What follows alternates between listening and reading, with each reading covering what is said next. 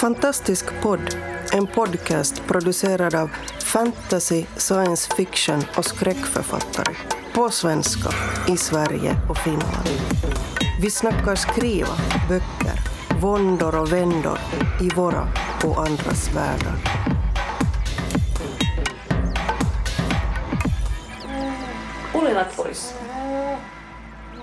Okej, hej och välkomna till Fantastisk podd. Det här är då Finlandsgruppen. Eh, Och nu är det så att vi sitter här och är väldigt hungriga. Så vi tänker därför tala om mat. Om ätande. Vi kommer antagligen att bli ännu hungrigare. Eh, Men folk behöver ju äta också i, i det där eh, textform. För annars blir det lite som i de där scenerna i vissa fantasyböcker med folk som rider på en häst och aldrig byter häst eller ger den vatten. Så, så de behöver mat. Eh, och det brukar antingen då i fantastisk litteratur vara så att man äter eh, och, och det är väldigt detaljerat eller så lider man brist på mat. Och så äter man gryta. Stu- Stuvning! Stuvning, ja just det. Förlåt, jag måste skrika. Stuvning Den äter man gamla rollspelaren skriker. Vi åt massor av stuvning. Ja, hej! Jag heter Ja. Mikaela, Hannele Mikaela Taivasalo och jag står väl för det här äh, äh, inte äta, svälten här. Just det. Och jag glömde säga vad jag heter. Jag är. Mia Frank. Och jag heter Jenny Wik. Och jag heter Maria Turchaninov och i mina böcker äter de hela tiden. Just det. Eh, jag har en scen i, i det där Mara minne som jag kommer ihåg att jag ägnade ganska mycket tid åt för det var uh, rätt kul att, att, att göra den grejen för det handlar om ett lite slafsigt ätande det vill säga uh, och det handlar just om det här att en sitter och äter och, och en annan får sitta och titta på. Uh, och, och, och då hur man ser hur det rinner det här flottet längs skägget för det äts då eh, någon slags eh, kött. Eh, för kött är bra och rinnande och slafsigt. Eh, och, och, och jag funderar en hel del på, på just mat därför att, att tiden höll jag, höll jag det där eh, en kurs då om eh, vampyrer och, och, och, och just den här scenen så, så inspirerades faktiskt från den kurs jag höll. Eh, där det då med vampyrer till exempel ju rätt mycket handlar om att, att det där eh, i vampyrens eh, början då, när det började skrivas om det, så var en poäng just vampyrens ätande, det vill säga eh, att, att vampyren eh, åt så som man inte skulle göra. Det vill säga just ganska mycket, eh, för mycket eh, och, och, och slafsigt medan, medan eh, idealet var det här medelklassens eller borgarnas eh, då, eh, strukturerade ätande med vissa klockslag och, och så vidare. Men, men, men det där, eh, sen har man då det där överdrivna ätande i, i vampyren. Och framförallt tillagad mat Ja, äh, och inte direkt rakt ur kroppen, ur en levande kropp, säger Mikaela som har varit lite inne på den linjen, vampyrlinjen. Där det handlar om, äh, om, om ja, att inte äta ganska mycket. Äh, just, just det här äh, med att det inte finns något mellanläge. Endera, endera så äter man våldsamt, det är ett frossande, äh, ett kannibalistiskt i ordets rätta bemärkelse, frossande. Eller eller så, så suktar man efter att kanske äta. Det handlar ju om längtan och begär också samtidigt, men det handlar också om, om tycker jag, alltså så här, till och med om, om, om en, ja, det låter så prosaiskt, men en, någon sorts ätstörning. Alltså jag kan känna igen, eller mitt ätstörnings-jag inuti mig kan känna igen det här med att, att, att ha, nu har vi också en, en, en liten, liten en här som En medpoddare som, som, som är äh, rätt hungrig tror jag också den. Mm. Nej, inte just nu. Nej, inte Efter att visa i alla fall. Nåja, men i alla fall att det, att det handlar också om att, att inte äta, att vara, att vara hungrig. Och min roman heter ju Svulten. Det är samma... inte att undra på att vi talar om det här. Det är precis liksom vad det handlar om. ja. Bra titel. Men, men just det där med begär som du talar om, så, så det är ju faktiskt en ganska stark poäng. Eh, Det finns, alltså jag hade då i tiden när jag eh, skrev min doktorsavhandling så hade jag en, en den där, eh, handledare eh, som, som den där eh, pysslar ganska mycket med, med just att fundera på maten i, i, i barn och ungdomslitteratur, i synnerhet i barnlitteratur. Eh, där då en poäng, och nu kommer jag och, och det där säkert göra den henne inte det minsta rättvisa. Men, men en poäng är i alla fall eh, med maten i, i det där, eh, just i synnerhet då till exempel barnlitteratur, att den fungerar som, som eh, motsvarigheten till vad, sex och sexualitet blir för vuxna läsare. Och om man då tänker på hur den jämförelsen görs, det vill säga just du har svält, återhållsamhet då sexuellt och, och, och sen då det överdrivna, det vill säga någon som ligger runt eh, eh, lite mer konkret än hon någonsin var då, denna Det handledare. promiskuösa. Ja. Eh, och, och så har du, jag menar, du kan använda mat som straff, det vill säga att få äta eller att inte få äta och, och så vidare. Så det finns en ganska stark poäng med mat som, som någonting annat, som någonting mytiskt och mystiskt. Som metafor också. För. Ja. Och det är någonting som finns alltså jätte, förlåt, jättemycket i, i barnlitteraturen. Och, och, och jag reagerar just nu när vi spelar in det här så, så går julkalendrarna på TV. Och, och, och det där i den julkalender som går här på, i, i det finlandssvenska barnprogrammet så, så, så fanns just en scen när barnen får äta hur mycket godis som helst. Det här, just det här fr- frossandet. Och Pippi-klassiker. Exakt, ja. att det är liksom ett ständigt återkommande tema. Jag inser att nu hade jag lite det också i min första, första roman som var den som är för mest för barn. Så, så var det klä- klättkalas och annat Ja. sånt liksom. Jag känner i, nästan lite det. publikfrieri när jag tänker efter faktiskt. Jag känner igen det där. Jag, jag, jag kan också, alltså nu när du säger just det där med sätt att skriva om, om sådär begär. Eh, jag har ju också skrivit ut en, en bok som är mera för en, en yngre läsare. Eller vad ska jag, jag brukar själv säga att man måste vara så här kanske över 9-10 års ålder eller något sånt för att få så mycket som möjligt ut av den. Och, och där insåg jag ju sen vid något skede att jag hade jag hade ju gjort precis så som jag, eh, som jag har tänkt liksom att, eh, eller vad jag har själv läst i barnlitteratur, att just med maten så visar man liksom om, om någonting är tryggt eller, eller nytt eller främmande eller säkert eller, eller ja, att är det hemma eller är det borta och så här. Och min fi- figur sitter och äter smörgåsar förstås hela tiden när hon är hemma. Alltså, det, jag insåg sen att det är en sån barnbokskliché nästan.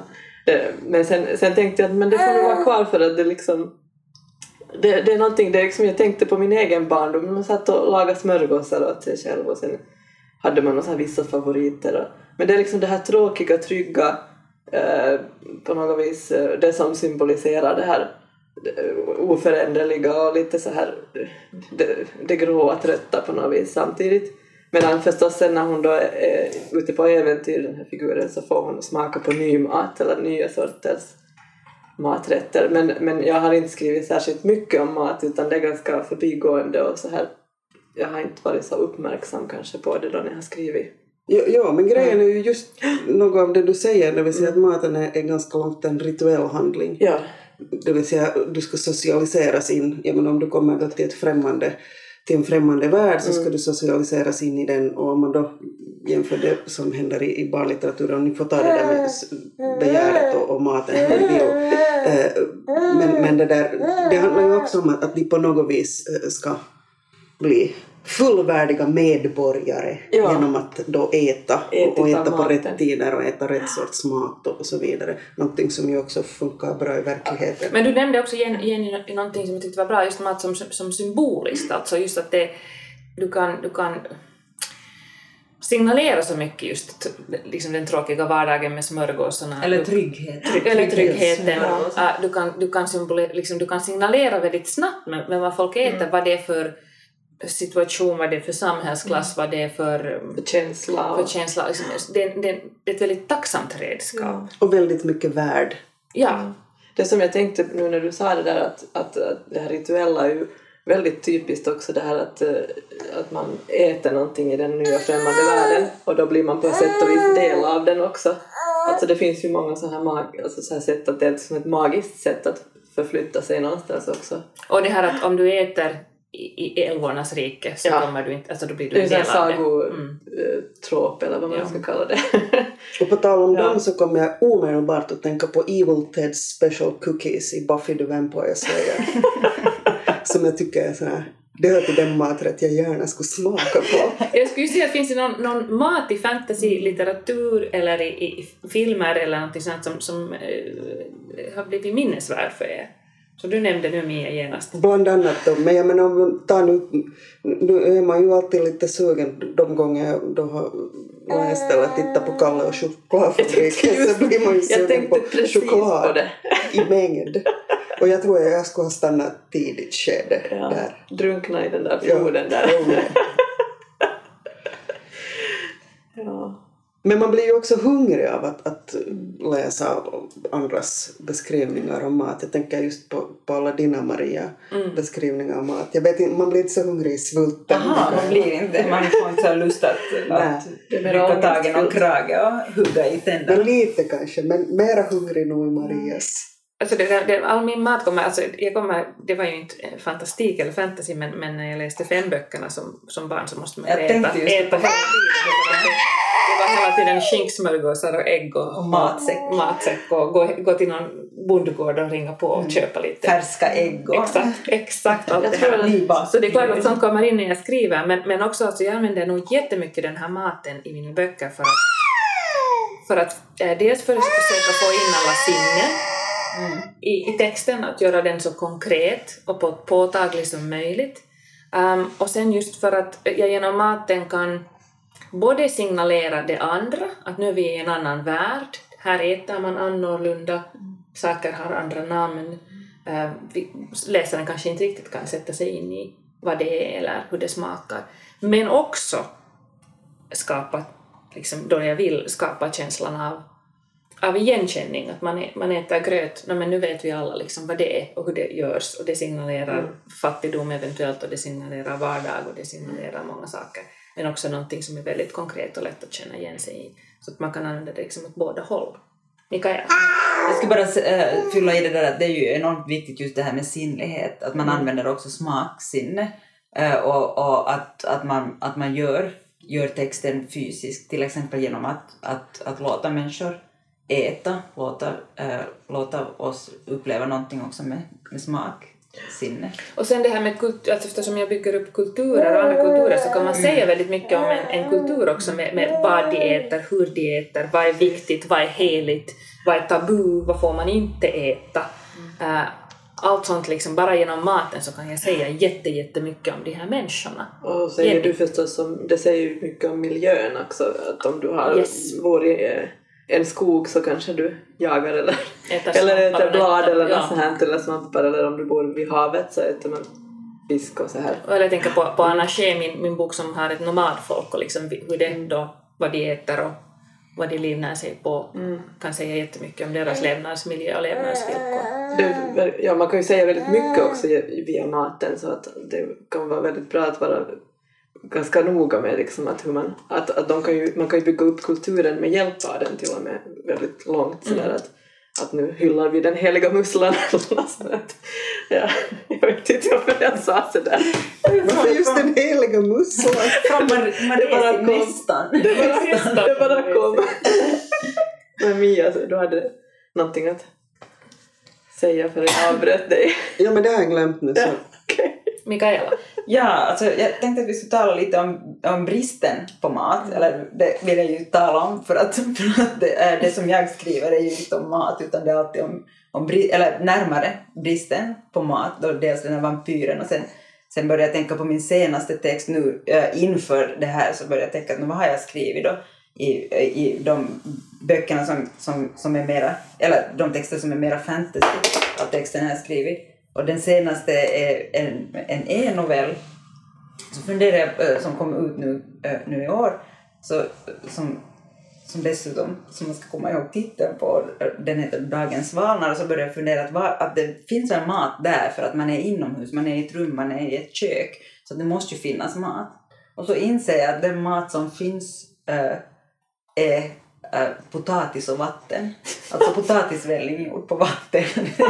Det låter jättegott. det, ja, och det är det enda som finns där, men det handlar ju också om, att, om, om äh, just äh, saker som inte finns, saker som slutar finnas och, och hunger. Ja, Jenny. Jag tänker ju också när du talar just om brist så finns det ju också den här den här, just den här äckelkänslan. Alltså man kan också, det måste inte alltid vara trevligt med mat utan det kan Nej. vara ganska ofta chockerande eller hemskt eller Maskar i ja, bröd, så här. ja. Jag vet inte varför jag fick, när, när ni frågade om det här med minnen så kom jag att tänka på en film istället för en bok tyvärr men just den här scenen när Indiana Jones ska äta mat i den här Temple of Doom och så får han någon så här ögonsoppa och, Ja. och maskar och det är, liksom, det är ju också en sån här, på något vis en sån här klassisk grej. Indie. Att man kommer till en sån här främmande kultur och då, deras mat är helt hemsk. Liksom.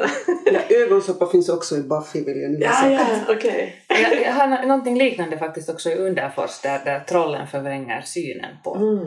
på, på de som äter så att det som liksom egentligen är just maskar och, och slem och sånt ser ut som Ja, det och, och, någonting, och, och, och, och, de, tror, de som äter tror att det är gott och sen en person måste är inte förtrollad så som trollen tror utan måste låtsas att han då tycker att det han äter är gott och fantastiskt fast han då ser vad det är på riktigt. det. Det var hemskt roligt att skriva jag blev lite äcklad själv. Men då, tror jag, då tog jag också liksom använde mig av när jag var barn så tyckte jag i allmänhet att mat var ganska äckligt, det mesta mat. Jag var väldigt så här besvärlig, en besvärlig ätare som barn. Så då kunde jag gå tillbaks till det här hur jag tyckte Ja. att allt var äckligt liksom, och dra fram det. Den här överkänsligheten. Ja, Ja. hur man då ändå måste tvinga i sig den där maten som man tyckte att var så äcklig. Men nu drog vi bort det här från det här brist... Mm. Överflöd brist. Nej men det här är ju också Ja. en brist, alltså mat som, som inte är vad man tror att det ska vara. Och mat som på Just något det. sätt äh, blir... Äh, det här är ju också mat som blir hot. Mm. Någonting som förvandlas till någonting annat, någonting som kanske förgiftar dig och inte, Mm. inte gör att du, att du äh, blir mätt utan du dör istället. Ja. Alltså just det där med förgiftad, alltså jag har då till exempel använt mig kanske lite mindre av mat, det finns nog ätande, men, men, men det som, som jag funderar mera på var en dryck som då heter spilkum och som egentligen då som, som namn så beskriver det själva skålen man dricker ur. Men jag gjorde det då till själva, det vill säga att skålen hade också fått ge namn åt, drycken. Som, som då handlar om att det du dricker gör dig lite konstig. Lite sådär, hur ska vi nu säga, drogartat eh, konstig. Eh, så att du ser, ser, dryckesmagi. ja, det vill säga så att du ser lite annorlunda på världen. Eh, Ja. Droger helt enkelt. ja, Ja. ja, vi säger nu det då. Eller alko som alkohol. Ja, och, och, jag, och det, grejen var ju den att, att när jag skulle skriva om det så, så, så, det där, så läste jag då på lite om, om just droger. För att det var ju lite den effekt jag ville ha men jag, det är inte liksom då direkt drog för, för den, den är inte på det viset beroendeframkallande heller. Jag, jag Nu tänkte, vill jag då också lägga till att ni ska inte använda droger.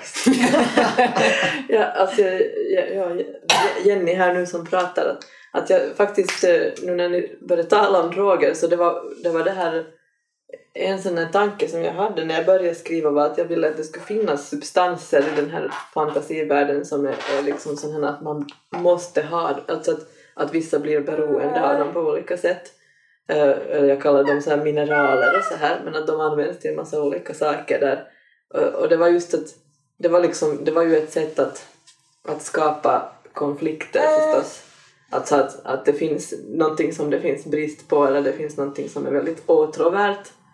Eh, och det här, det, det kan ju också dras till mat det här att, att man liksom förstås har en viss makt om man, eller man visar ju också upp makt om man har mycket mat och så här och, och, och, och det här med den här droggrejen så, så vill jag ju förstås då liksom dra sådana paralleller till sådana som vi, vi har i vårt samhälle som är helt sådär accepterade men som ändå är på, på ett sätt liksom påverkar oss. Och med mat så är det ju lite sådär, vad ska vi säga, att man, man kan ju inte liksom säga att man är beroende av mat fast man ju är det. att det, liksom, det är ju absurt för att det är så, det är så nödvändigt på något vis. Att, Ja, Att det det är blir en ett- grund för Ja, att, att, men sen samtidigt så är det ju liksom ett sorts beroende som man Ja. kan använda också som en sån här sån här eh, drivkraft liksom i, i det där samhället eller i, i storyn eller någonting. Att man måste nu få tag på det här för annars händer hemskheter eller förtvinas figurerna eller något sånt. Ni, har både, både Mikaela och Maria vill säga någonting. No, Mikaela Ja. börjar. Vinner. Eh, Jag, jag vann. Ja, eh, vad ska jag säga nu då? Ja, nej, men jag tänkte att det här är ju äh, vampirism, alltså den, äh, det ätande är ju, är ju nästan närmare ett beroende, äh, beter sig mer som ett beroende, eller åtminstone lika mycket som ett beroende som ett ätande. Just för att det, äh, att, att, det så, att det finns den där desperationen där som oftast kanske inte är Alltså, vi, vi har våra smörgåsar, vi har den där vardagliga, det där var, vardagliga ätandet and the stew. Ja. Men, äh, men sen, sen kommer då äh, vampyren och har sitt blod och det, det, det, det är mer, handlar mer om jakten och, och, och desperationen. Som, som är ju både begär men också beroende, beroende och begär. Och att det är omoraliskt att skaffa det. Ja, och, det, och precis. Ja. Ja. Ja, Och är någonting som, som ställer dig utanför ett samhälle och gör att du, att du inte hör till äh, bourgeoisen som sitter med, med, med silverbesticken som Mia var inne på här. Men nu, Men jag tänkte bara på det just med, med, med, med hunger och, och det där och att, att jag gav huvudpersonen i Maresi först liksom en bakgrund där hon har upplevt svält och hungersnöd. Eh, så att hon har en slags sån evig hunger som hon bär med sig trots att hon får eh, mat nu tillräckligt så är hon väldigt liksom medveten om det hela tiden och tänker mycket på mat och har kanske svårt att någonsin uppleva att hon blir riktigt tillfredsställd och mätt. Men sen, sen kunde jag via den vägen hitta liksom in, äh, via hennes hunger efter mat så, så hittade jag också medan jag skrev en, en annan, hennes hunger efter kunskap så jag kunde liksom Ja. spegla det sen äh, på ett annat sätt och hitta en annan, någonting annat som hon suktar efter nästan ännu mer då och, och, heller aldrig känner att hon får tillräckligt av. mm, men det stöder ju varandra. Alltså Exakt. Men just genom att, att jag tror att en av orsakerna att jag också skriver mycket om mat, om tillredning av mat och smaker och vad som är ätligt och vad som inte är ätligt är också ett sätt för mig absolut att göra den där världen konkret. Mm. Som jag skriver om och göra mina personer väldigt konkreta för mig och sen kan jag då hitta, in, hitta saker som speglas som den här andra hungern. Mm. En annan orsak till varför vi eh, så ofta möter mat i, i, i texten är ju det att vi författare sitter där hemma ensamma på våra kammare och sen skriver vi och skriver och skriver och till sist blir vi jättehungriga eller börjar tänka på mat, ser fram emot den där pausen när man får mat. Är det inte lunch snart? Är det inte lunch snart och sen blir det lite en bondgård och lite smörgåsar och en helstekt oxe. Så drömmer man, man om George R.R. Martins många måltider eller Tolkiens 200 sidors frukost. Nej, nej, bara en, en bit lembas.